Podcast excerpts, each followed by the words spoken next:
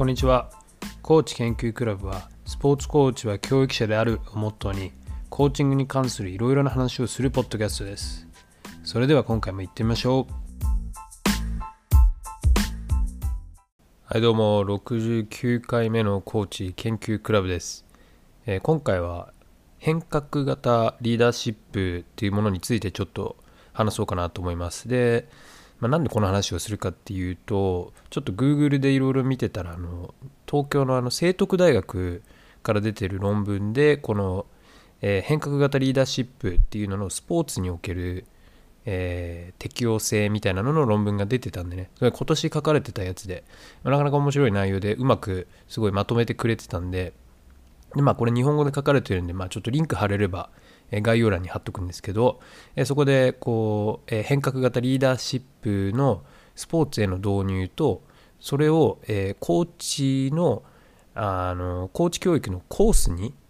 どう埋め込んでいくかというかどう当てはめていくかっていうのを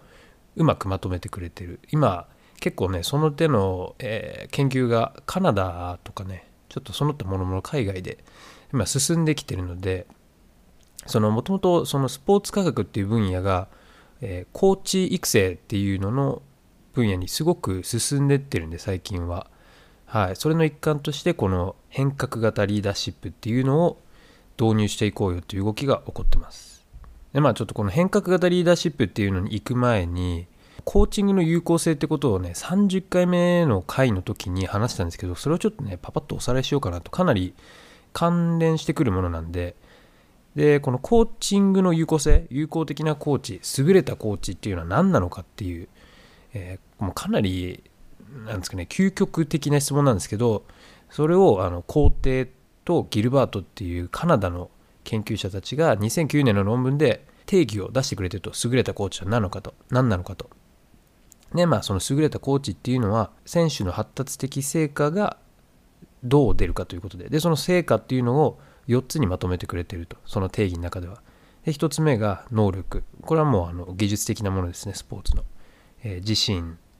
人間関係とあとキャラクターです。これを 4C4 つの C で始まるものなんで、えー、1個目の能力がコンピテンス。2個目の自信はコンフィデンス。人間関係はコネクション、えー、4つ目の人格はキャラクターと。全部 C から始まるんでそれを総称して 4C と。であの優れたコーチっていうのはこういう部分が伸びてくるよと。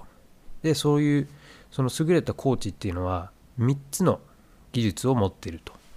1つ目が専門的運動技能や戦術技能に関するもの。まあこれはだからスポーツに関する知識ですね。2つ目が人間関係的な知識技能。まあこれがリーダーシップであったりチームビルディングであったり人との関わり方の知識です。でこの部分リーダーシップでつくんでここが結構変革型リーダーシップとかの話に関わってくる部分なんですね。コーチの技術としては。で3つ目が個人内の要因の知識機能。でこれは自己内省であったり、えー、自己コントロールと、まあ、自分のことをちゃんと分かっているかどうか。っていうこの知識も大事だよと。でちなみにねこれ2016年ぐらいに出てる研究結果だとねコーチ教育のコースとかって結構いっぱいあるじゃないですか。でその研究だと280ぐらいのコースをあの調べてみたんですよね。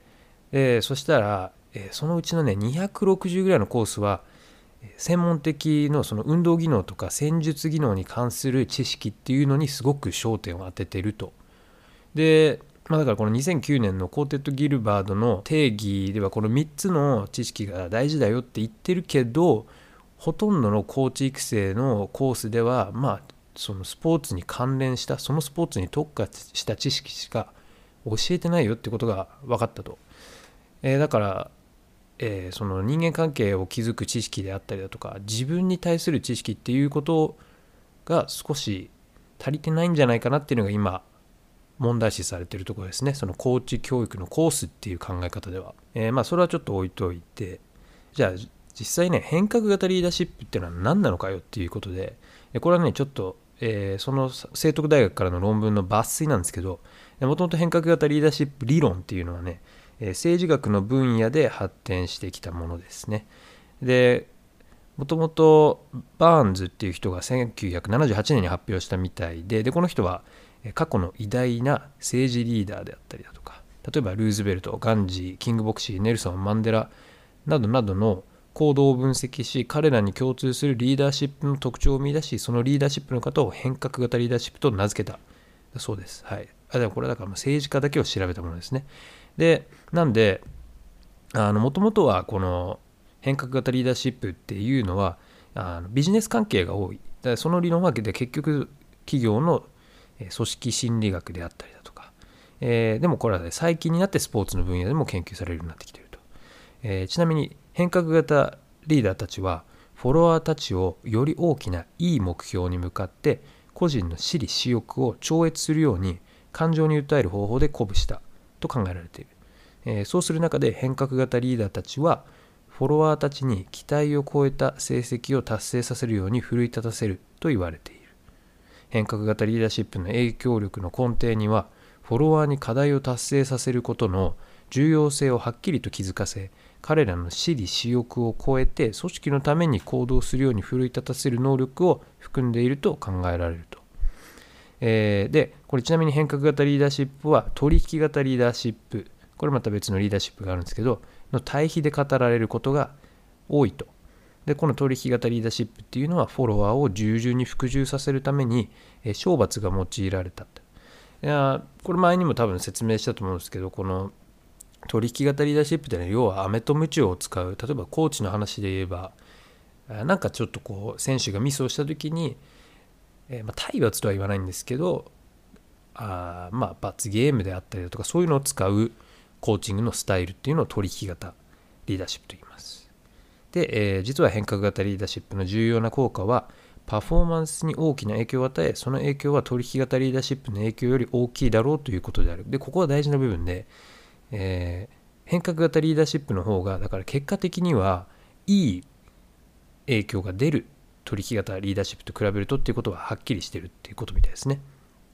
でこのことは増強仮説と呼ばれているようです。で変革型リーダーシップは取引型リーダーシップにとって変わるものではなく両者が相まって効果を発揮するものであると考えられている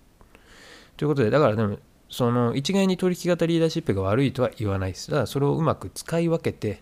やるんですけれども最終的には変革型リーダーシップ変革型コーチングっていう方が成果が出ると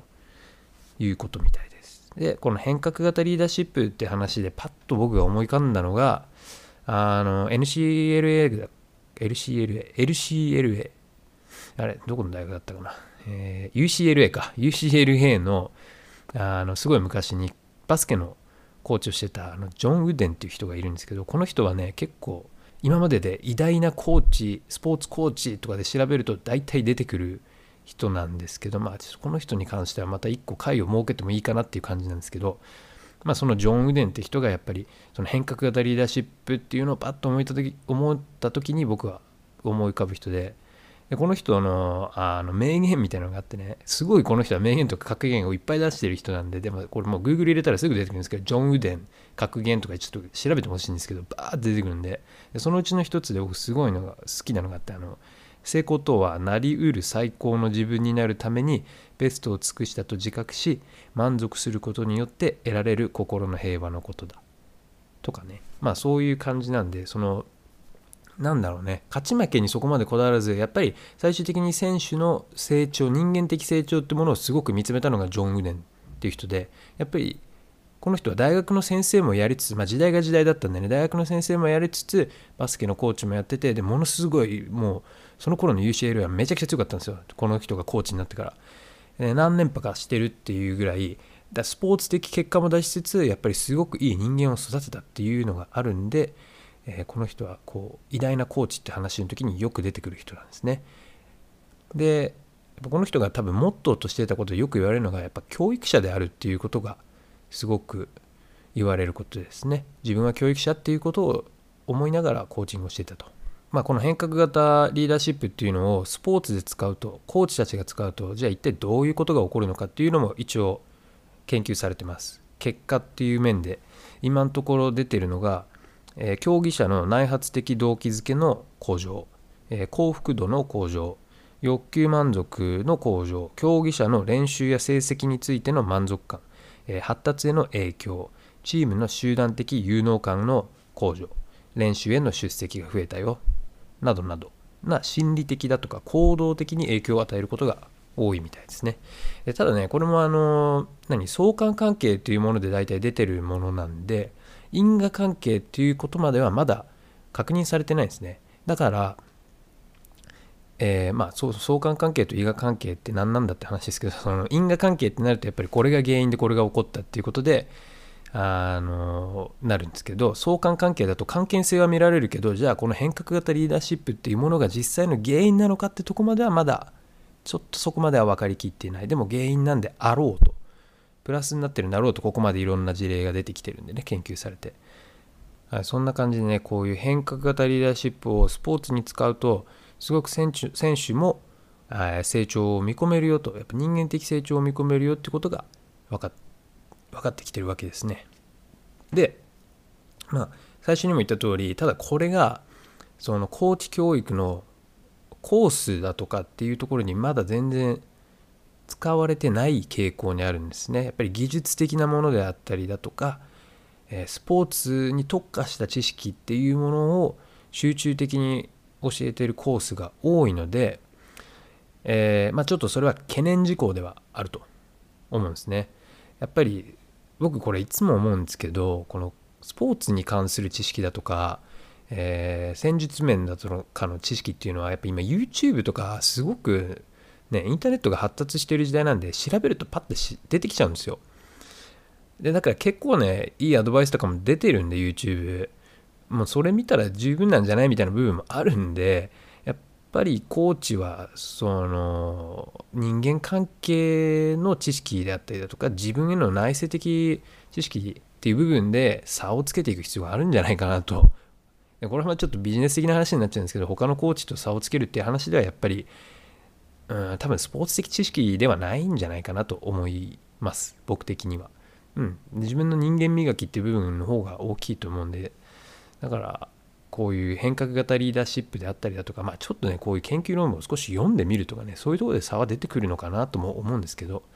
はい。まあ今回はねちょっとこう触りっていうことでこの変革型リーダーシップっていうのは実際何であって今スポーツに応用した時にどういう結果が出るだとかどういうものなのかっていうことをパパッと、まあ、ちょっとまとめてみました。でまあえー、次回はちょっとこの変革型リーダーシップをそのコーチング育成っていうコースにね組み込んだ時にどうなるかっていうのを少し話そうかなとまあそういう研究が今されてて、はい、あのもう論文が発表されてるんでちょっとその辺について触れてみようかなと次回は思います。はい。まあ今回はじゃあこんな感じです。変革型リーダーシップの話でした。次回もよろしくお願いします。